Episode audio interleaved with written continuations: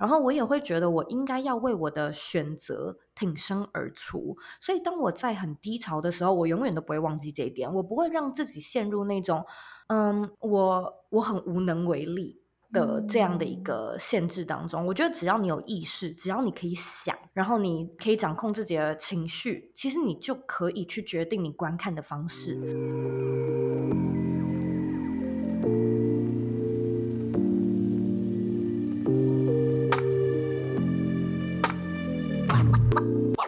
Hello，欢迎再度回到安然空间，我是舞动静心导师 Shanti。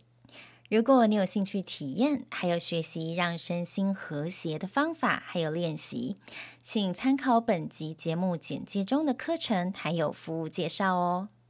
今天的节目为你邀请到理想生活设计的创办人，还有左边茶水间的音频节目主持人 Zoe 来到我们的节目。Hello，Hello，Shanti，今天呢非常荣幸能够到我们的节目上面做分享。嗯，我真的觉得超级兴奋，就是这一集真的邀请到 Zoe 来到节目，因为我觉得你带给我的影响好大哦。嗯，我会认识你也是听你的左边茶水间开始，而且那个时候呢，我还在我前一份工作，我也就只有那一份工作啊，嗯、就是我之前是。担任十二年的警察，然后我记得我很长呢，就是要出勤务去可能督勤啊，就是进行督导。因为我们那时候我在的地方辖区，它的辖区范围非常的大，所以有时候单趟开、嗯、开车去一趟跟回来一趟就快要两个小时，就单单只是去或回来这样。然后在路上，我就觉得嗯有点无聊，在车上听一点东西好了，就会开你的节目听。所以你知道我们的我对你的认识是在两三年之前就开始了，嗯、对，所以我觉得对于你的声音，你在我的生命中扮演的角色，我觉得是蛮熟悉的。对啊，真的是非常的荣幸听到你这么说。真的，我为了这一次的节目呢，其实我。认真的去买了你的书，工作必须有 钱、有爱、有意义。因为呢，我觉得，嗯，虽然说之前长期的收听的节目，但是我也想更清楚的了解你个人的生命故事。我就发现，在阅读的字里行间，嗯、我就不断的感受到你对生命本身的用心，还有许多的允许。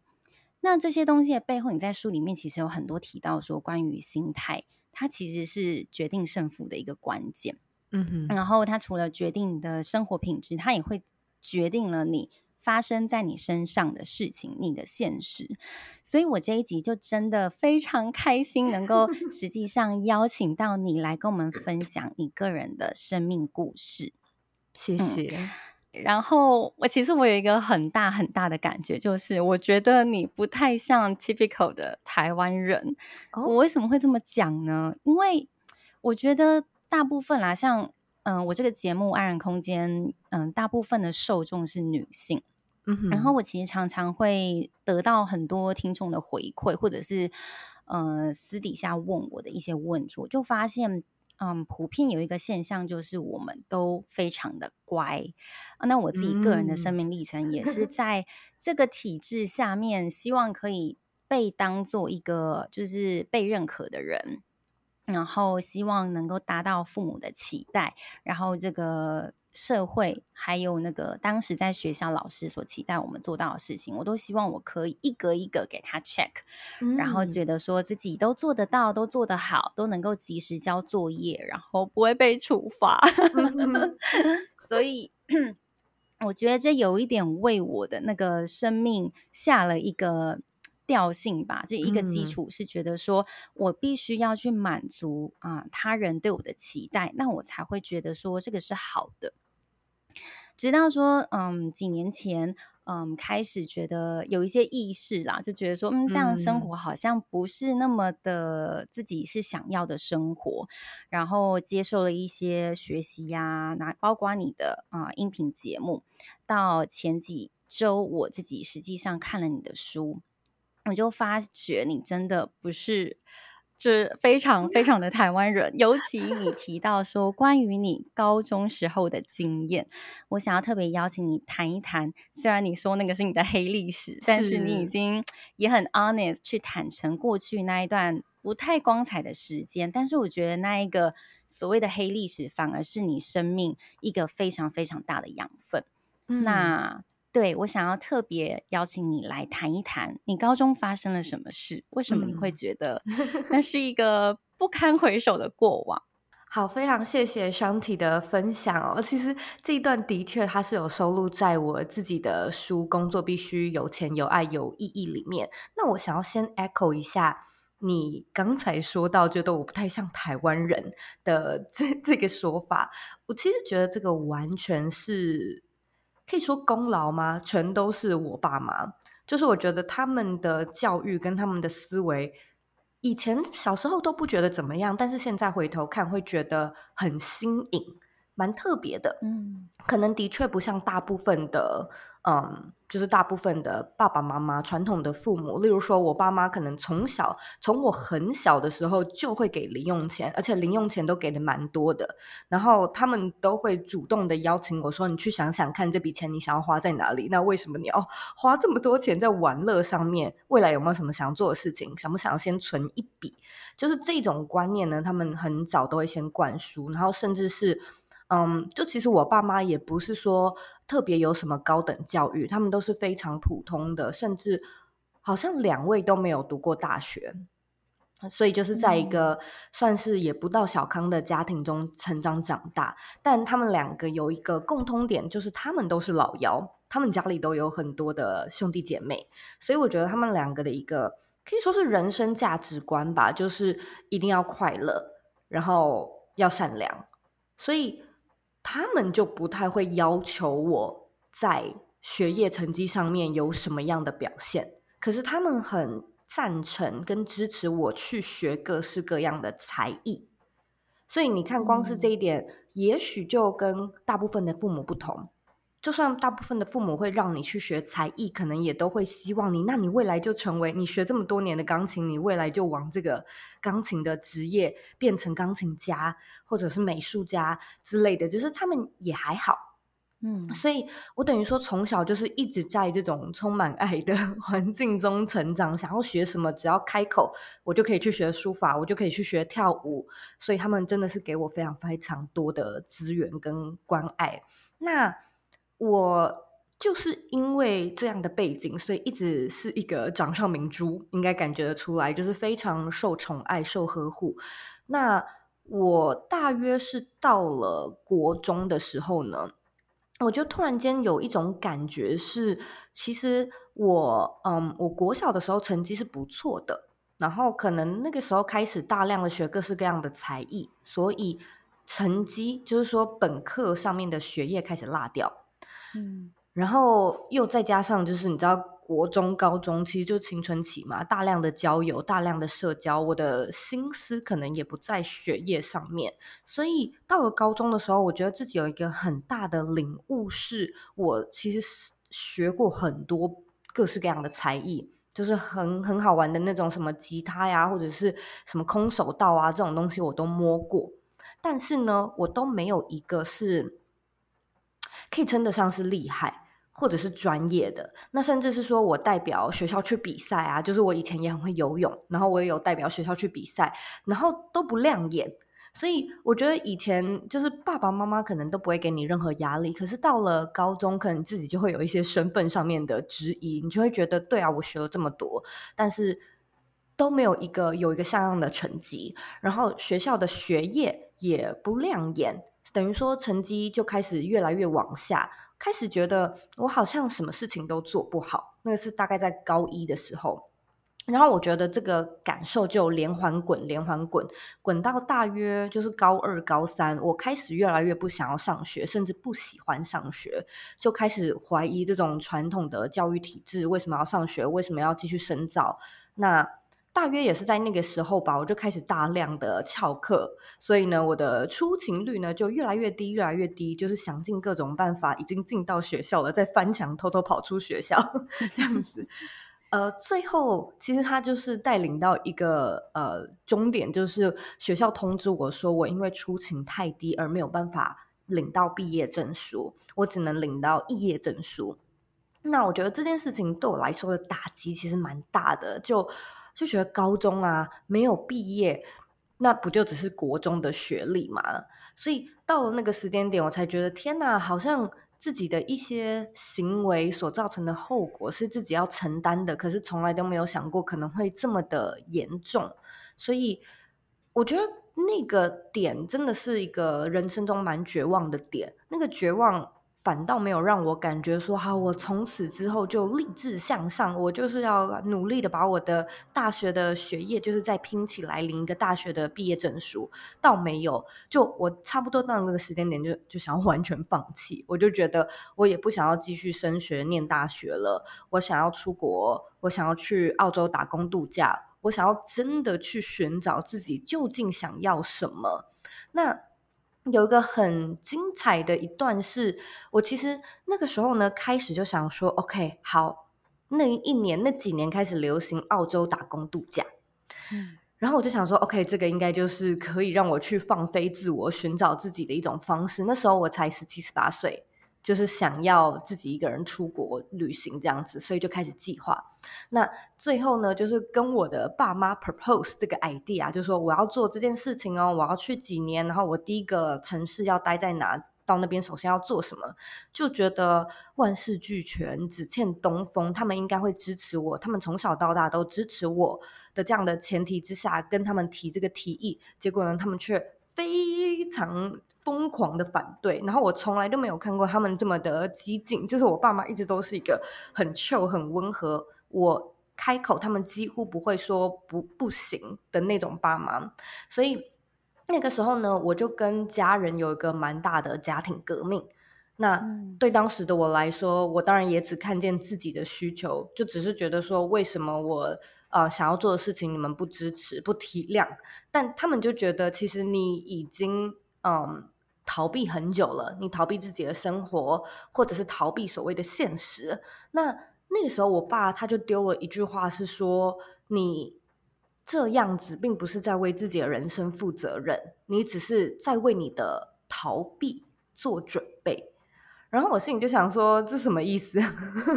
我我当下是完全听不懂的。可是就是因为受到了阻止，所以我后来跟家人妥协，我就还是持续的在。大学完成学业，那在那几年，我就是有慢慢的去思考跟咀嚼我爸曾经讲过的这段话，就就到底什么叫做为逃避做准备？其实也是花了几年的时间才慢慢理解说，说对，那个时候就是所谓的不接受，然后不愿理解，不接受可能自己真的是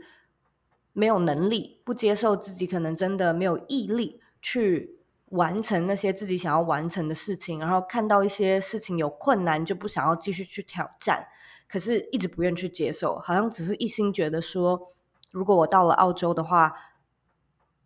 我所有的环境时空都会改变，那我就不需要再去面对这个可能无能为力，基本上就是无能去完成自己学业学业的自己。嗯，所以这一段其实历程还蛮长的，可是。就是经过这些历程，我觉得他对我后续的人生有非常大的反转。嗯嗯嗯，对，我我就发现说，你在提这一段过去的历史黑历史当中，其中有一段时间，其实你高中蛮长一段时间都是泡在可能成品书店啊，或者是其他图书馆的地方去找自己有兴趣的书来看。但你也不是去做什么坏事，也没有说嗯、呃，对，当个。叛逆的小孩，你就是只是觉得好像没有什么方向，上学又蛮无聊的，那我就去做一些让自己开心的事情吧，然后直到到后来，呃，你爸丢出了那一句话给你，然后你觉得说那句话到底是什么意思？但是我发现你的特点就是你一点都不情绪化，哎，就是你从、哦、真的吗？对，就是我看你的书跟你在节目上谈话的感觉，我一直觉得你是个理性层面蛮高的人。比如说，好，如果父亲。对我这样说的话，很有可能因为我们情感上面的拉扯，我可能会下意识的马上就会觉得说，你怎么可以这样说我？我才不是这样的人呢，然后就吵架了什么。但是我发现，可能当下我也不知道你有没有那样的反应，可是你事后你会去反刍说，父亲那样跟我说是什么意思啊？然后你也不急着为自己找到一个标准答案，你反而会透过你后来甚至在大学的时候，我记得你说你是白天有去打工、嗯、上班，然后晚上继续你夜间部的课程。你是在这个过程里面慢慢的去厘清，哦，当时啊、呃，你父亲对你讲的那些话是什么意义？我觉得这一点非常的难得，因为可能你自己没有意识到，嗯，嗯，你面对事情的那一份。Chill 感觉是很多人没有的，嗯嗯、就包括我自己本身，嗯，我过去所受的一些家庭教育的一些影响下，嗯、其实我会很想要找到一个标准答案，但是找到标准答案这件事情，嗯、它也变相了限缩我去允许自己呃流动，或者是说休息，就会觉得说我。嗯一定要赶快先看到一个成果，或者是为我目前的困惑找到一个解套的方式。但是很多事情都需要一个时间的酝酿跟自我追寻的旅程。所以我觉得你很棒的一点是，你除了家庭环境。给予允许你有这样子的一个 background，让你去支持成为你自己之外，你自己本身也带着那样子对自己的宽容，还有允许去探索。所以像蛮多时候啊，嗯、有一些听众他们会私底下问我说，他们觉得人生很迷茫，找不到人生未来的方向。嗯、有些是大学生，有些是已经是。嗯，工作大学呃毕业新鲜人，然后投入职场一段时间了，呃，做着自己不喜欢的工作或什么。那嗯，像是如果我问 Zoe 的话，你会觉得当人在困顿迷茫的时候，嗯、对对应你之前的经验，你觉得要怎么去解这个困惑，跟不知道自己人生到底要往哪里走，你的方法是什么？嗯，哦，谢谢 Shanti 的提问哦。我想要再次 echo 一下你刚才说到的那一点，因为我觉得这个是一个很好的例子。就是呢，我们在那个吵架的当下，跟我家庭大革命的时候，也是有歇斯底里的。嗯，所以现在现在是讲回头的事嘛，所以感觉很理性。那当然，平常的我的确蛮理性的。可是，在那个当下呢，就是如果说你是困在一个事件里面，我觉得适时的抒发。发泄很重要，然后这个发泄呢，最好你身边要有一些正向的对象，例如说成长型心态的人。像我在跟我爸爸吵架的时候，其实我妈就是旁边的和事佬嘛。那我当我在哭啊，然后大喊大叫的时候，她会在旁边安慰我。那我觉得其实我爸这个角色也有意思，就是我觉得成长的过程中，我好像一直蛮敬重。这个对象就是爸爸的这个角色，所以他说的一些话，当下听了，以一个青少年来说会很生气，就会觉得你不了解我，你不懂我，你什么都不知道。可是心底的某一层又会觉得说，我想要探究一下这句话究竟是什么意思，因为我尊敬你说的话，嗯，然后我相信它背后有更深的含义。所以我觉得好像是在那个过程中，看看能不能够找到那个身旁可以支持你的人，那不一定是家人嘛，其实最好的闺蜜、亲朋好友都可以。然后再来是 mentor，我觉得今天这个这个事件刚好 mentor 的这个角色比较就是对应到我我父亲嘛。可是如果你在那个当下很迷惘的时候，像我现在啊，就是我做这个个人品牌其实五年多，我也会有迷惘的时候。然后我会有一些 go to，就是一些对象，是我可能在美国，甚至是我先生，因为他总是能，他不是在做这一行的嘛，他总是能给我一些 fresh perspective，全新的观看的方式。所以那些对象，我觉得人，你身边的环境，人很重要。嗯。那除了这个这些人之外，我觉得自己还有一个蛮好的特质，就是我好，先休息。休息完之后，我的那个 SOP 都长这样，就是我会先休息，休息完会找人聊，然后就是大大彻的聊，可能大哭啊。做完这些事情之后呢，我可能会做一些犒赏自己的事情，看自己喜欢什么喽，去旅行，或者是像我蛮喜欢吃大餐的，就去吃大餐。可是做完这些事情之后呢，我一定会配上一些行动。那这些行动呢，可能是就是真的是肉体上的行动，有可能是去运动。那这个运动就是说，如果你平常啊，平常的那个嗯生活的步调节奏没有办法改变。例如，你就是有一些上班呐、啊，或者你要在家里顾小孩，所以你没有办法突然插一个什么哇，什么三天两夜，什么一个礼拜的那种露营登山，然后自己一个 soul searching，就是没有办法做到的话，可能就是现阶段的一个可能一天里面一小时，然后是比较激烈型的运动。嗯，那如果说是可以改变，就是说你的生活形态是可以改变的话呢，我可能就会例如去。找一个志工的工作，去什么什么东西当义工，去参加什么什么 workshop，或者以我这个高中的这个例子来说，我想要去澳洲打工度假，我爸妈说不行，然后他们逼我去念大学，我心不甘情不愿，但是要去找工作的这个前提之下呢，我做的第一件事情就是我找工作。所以我马上呢，就是找到了一个小小的兼差打工。那我觉得，因为你投入一个新的事情，其实你的整个注意力是大量的被转移，就像是你找到了一个你在失恋的过程中，然后 你突然之间看到了一个新的对象嘛，其实完完全全你的那个心思就会被带走。那我很幸运的就是那份嗯、呃、高中毕业的打工啊，做美工，其实我做得很开心。然后我跟嗯。呃在那个环境的同事跟老板都相处得很不错，所以我其实有一个完全能够 shift 我注意力的地方，好好的去工作。然后我觉得就是沉淀。在那段时间，你没有办法马上找到爸爸的那句话的答案是什么，就像你可能没有办法马上走出迷惘。你知道自己在迷惘，可是你没有一个答案，你不知道。你想要的东西，那个东西究竟是什么？嗯、所以可能就是先去做其他事情，转移注意力、意注意力，然后去沉淀一下。我觉得只要你在心中那一个疑惑还在，其实你在潜意识里面就会不断的去寻找线索，嗯，然后拼拼凑凑的去更加让自己更接近那个答案。嗯嗯嗯，没错，我觉得这个。在底层有一股对自己的那一份不放弃，耶，就是、嗯、其实嗯，有时候我们碰到人生的困境，很长一点是我们怎么跟自己内在对话的。像我后来嗯接触比较多关于呃身心平衡啊，然后灵性这个觉醒的旅程，我就意识到一点，就是我如何跟我自己对话是一个关键。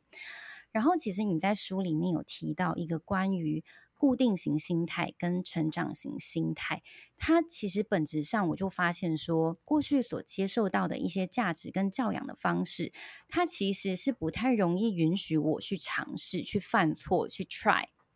那这个，嗯、因为可能华人都有一种就是。爱表在牙，就是觉得说哦，呃，业精于勤，荒于嬉，就是你不能浪费时间。然后，如果你投入了什么，你一定要看到什么，就是一个非常 do get mindset。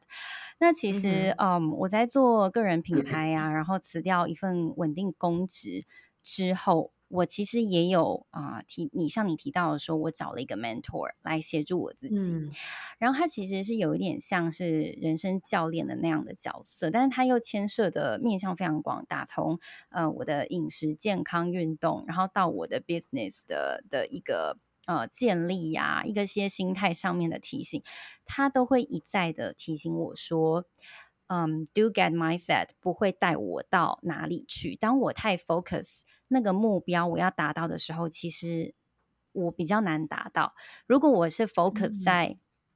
我要我想要做出什么样的改变，是那个改变本身，我就自然而然的会容易到达我想要的东西。就是当你放弃追求某个目标，其实那个目标会自动浮现来。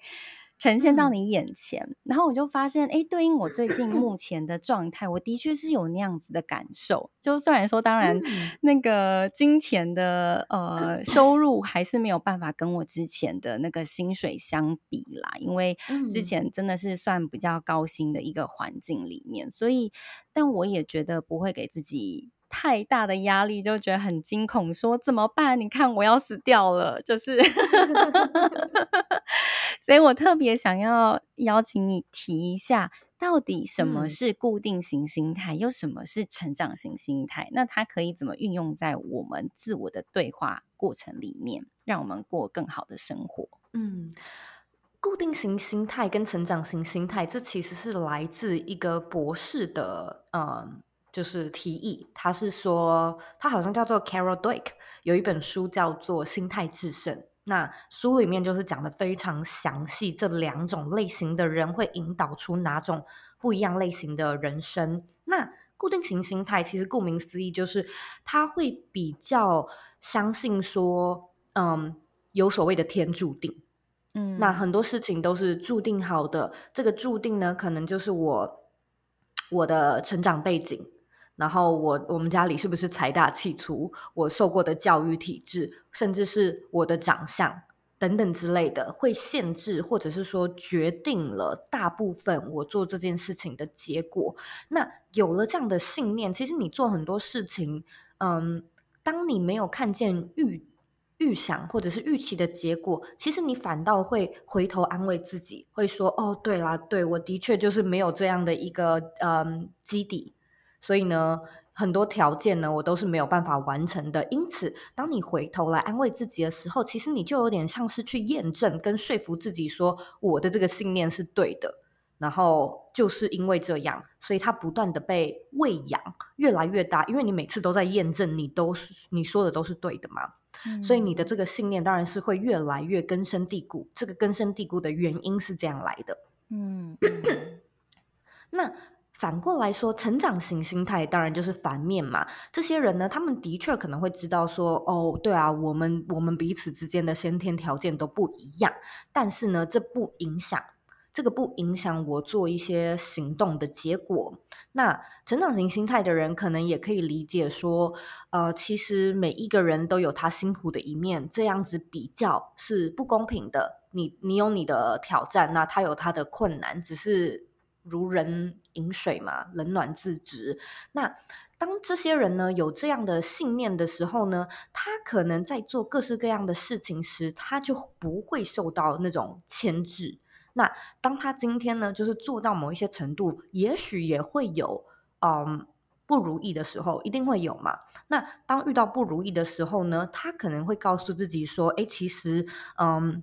我我下一次可以更好。”或者呢，他会反过来跟自己说：“诶，其实我做到这样子的，嗯，程度还蛮不错的了。”那这个呢，会间接的证明说他是可以不断的成长、不断的前进的。这次的成绩是这样，但是下下次会进步，然后再下下次呢，又会变得更好。所以，同样的，又是一种验证，他又是在告诉自己说，每一次呢，我都有进步的空间。所以，刚才兄弟你提到的那种。嗯，限制型思维，我觉得很多很多都会导入我们最终会有完美主义。就是我只要去什么 公开的场合演讲，然后去问说谁觉得自己有完美主义，真的是台下八成的人都会举手。那这个完美主义当然也就是来自像你说的社会环境啊，要求我们要有一个正确的答案，然后希望什么东西都是一百分，然后一定要表现到最好。那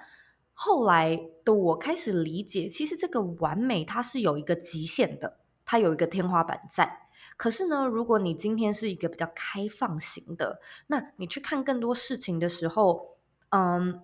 它就会也许有超出完美的结果。也就是说，你今天好，假设呢，你在帮你的个人品牌定一个 KPI 指标，然后呢，你希望我下一个月，嗯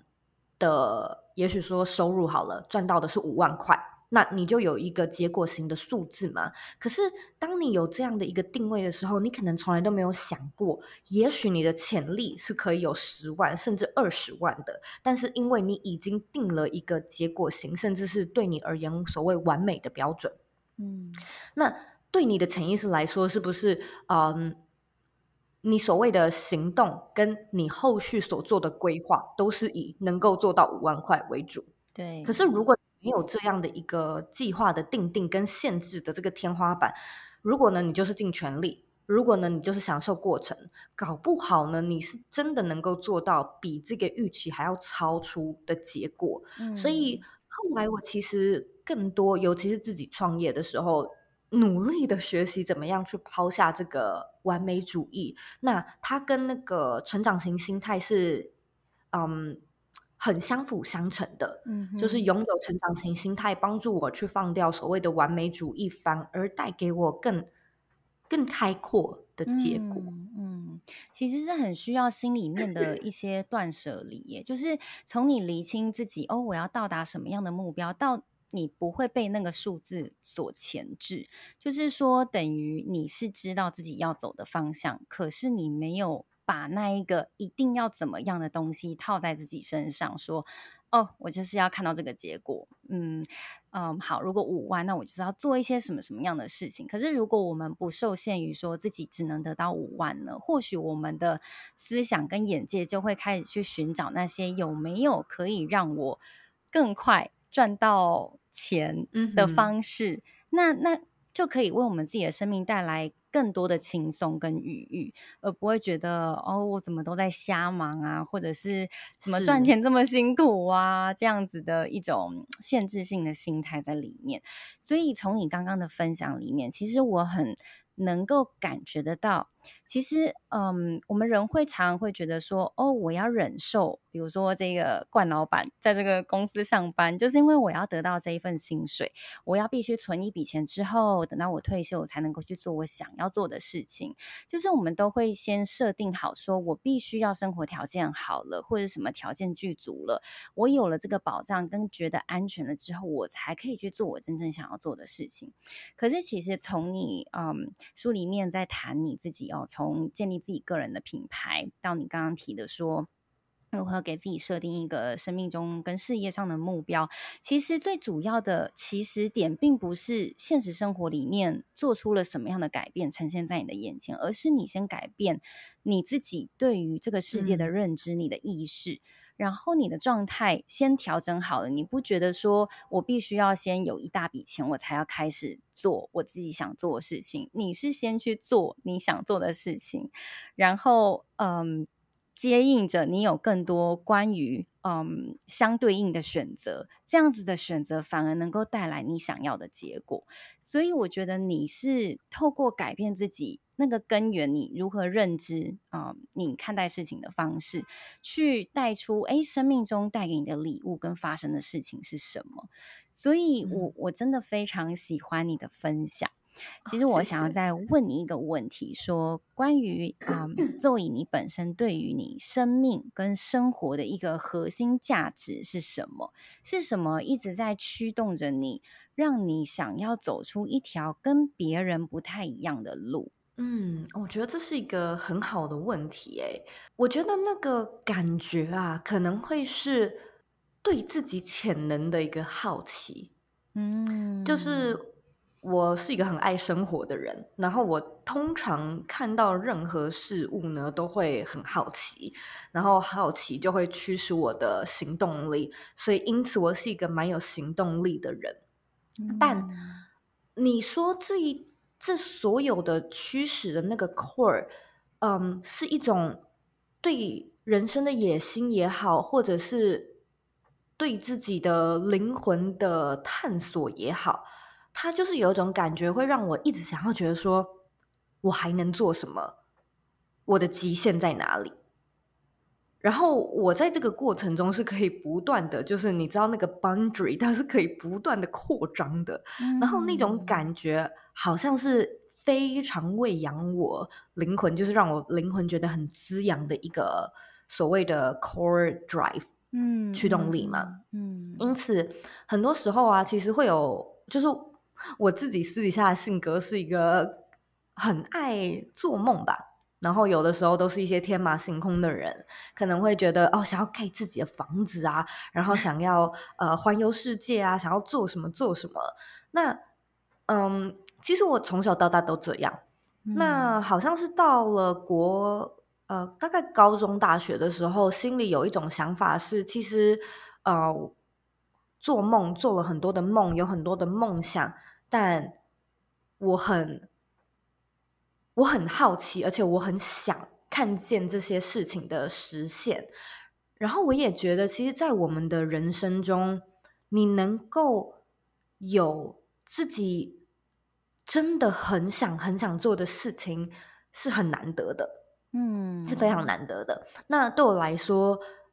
很难得的事情，就应该要珍惜，要把握。那对我而言，我所谓的珍惜跟把握，其实就是付出行动，然后去实现它。嗯，所以只要有一点点这种意念，我就会很想要去看它实现。那他后面就会带出各式各样的行动。但我我其实很想要讲一点是，许多人呢，他会一直觉得说。这个目标太大了，什么环游世界啊？这个可能等到我退休我才能来做，所以他们会一直搁置，就是搁置着、搁置着，等着、等着。所以我觉得 Shanti 你的例子其实是一个非常勇敢的例子啊！大部分的人可能做公职的都没有办法这么有勇气的去做这么大的职涯的转换嘛。嗯。那我会认为有一句话，就是我也常讲，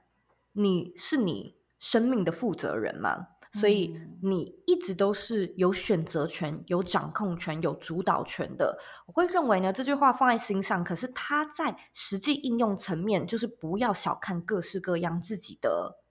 选择。例如说呢，面对一种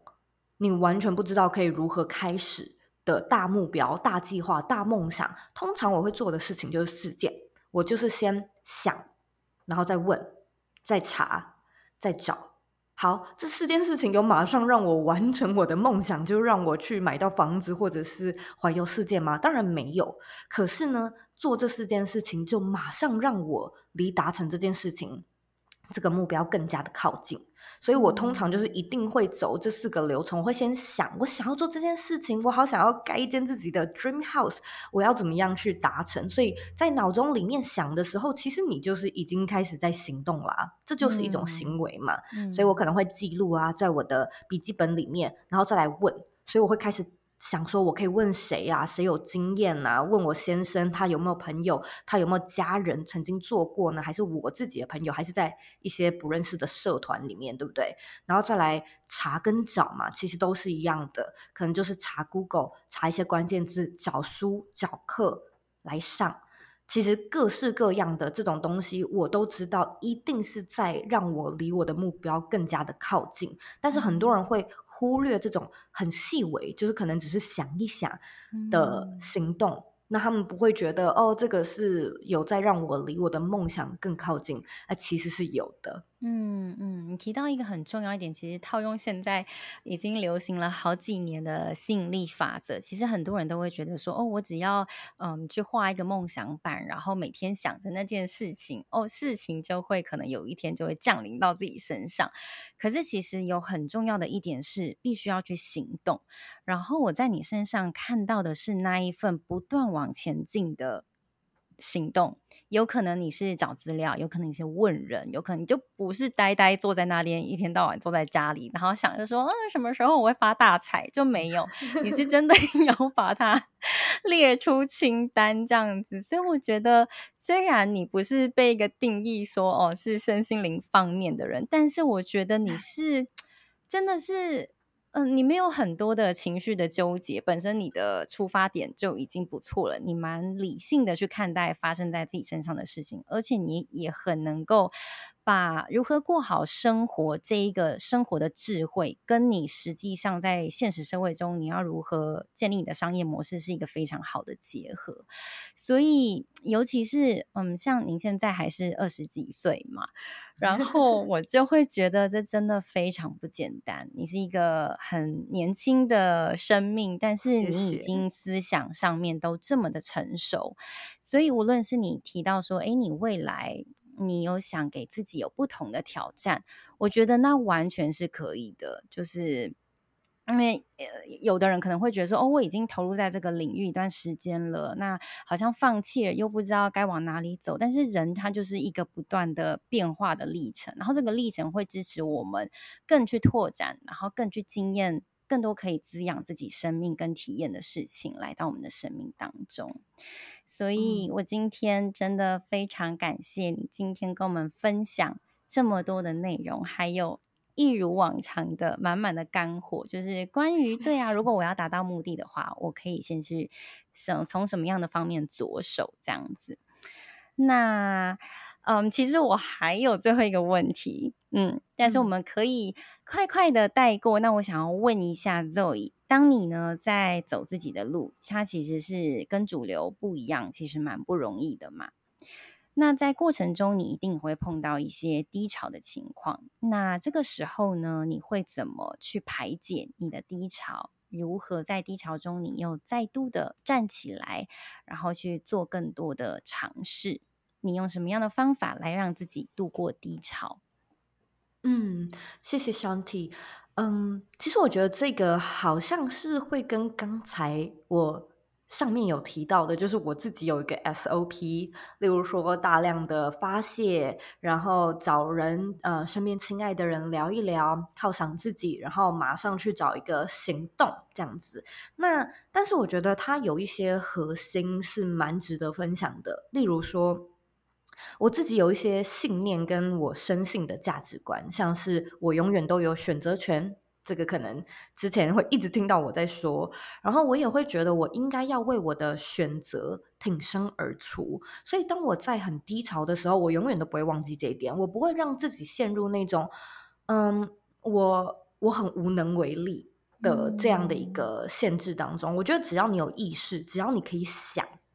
然后你。嗯，可以掌控自己的情绪，其实你就可以去决定你观看的方式。那当你决定了你观看的方式，你就可以决定你要怎么样看待这件事情，看待这件事情的角度，能够让你呢去针对这个角度做出对应的行为。所以这一系列其实都是呢在为你自己的选择挺身而出，然后不要让这个选择权就是流逝到事件或者是其他人的手中。嗯，所以我也会有困境，我也会有一些时候会让我觉得我我这我现在真的不知道该怎么做，然后我没有答案，所以在那个当下呢，我一样又会回到自己的身上，然后去看自己说，那我能不能够先想一想，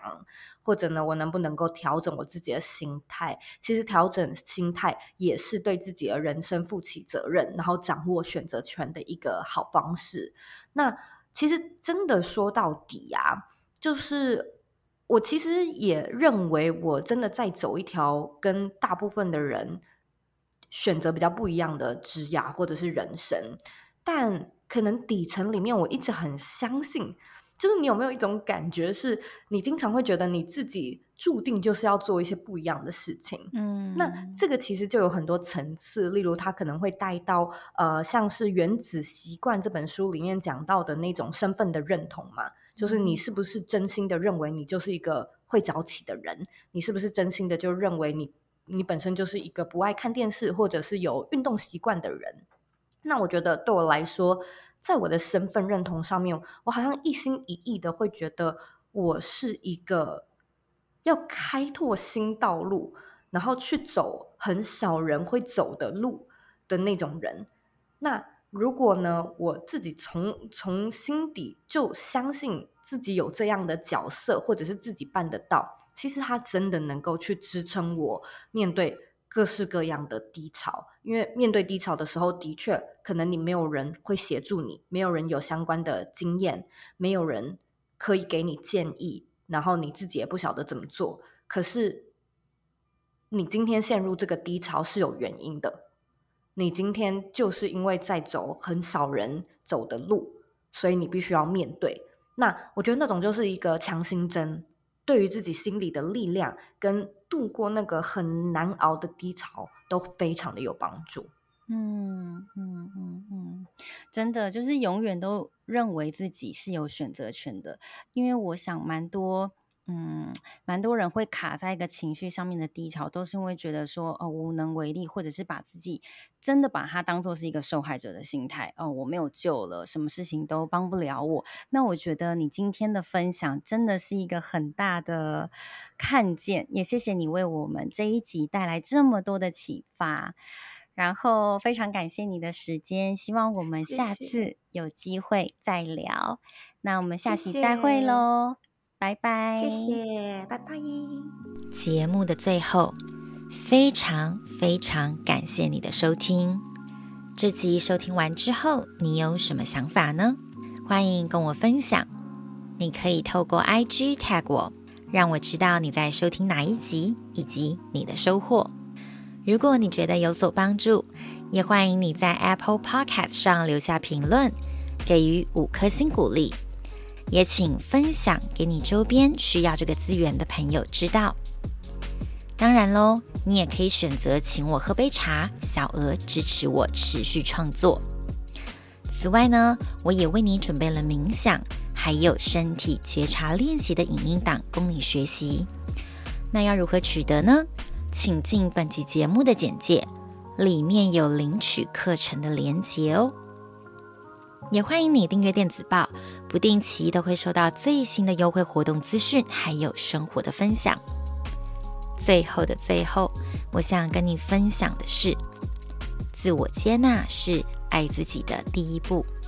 希望你能选择持续的支持跟滋养自己，让我们一起在自我成长。身心平衡，还有灵性提升的道路上，一起共学共好。我们下集再会，拜拜。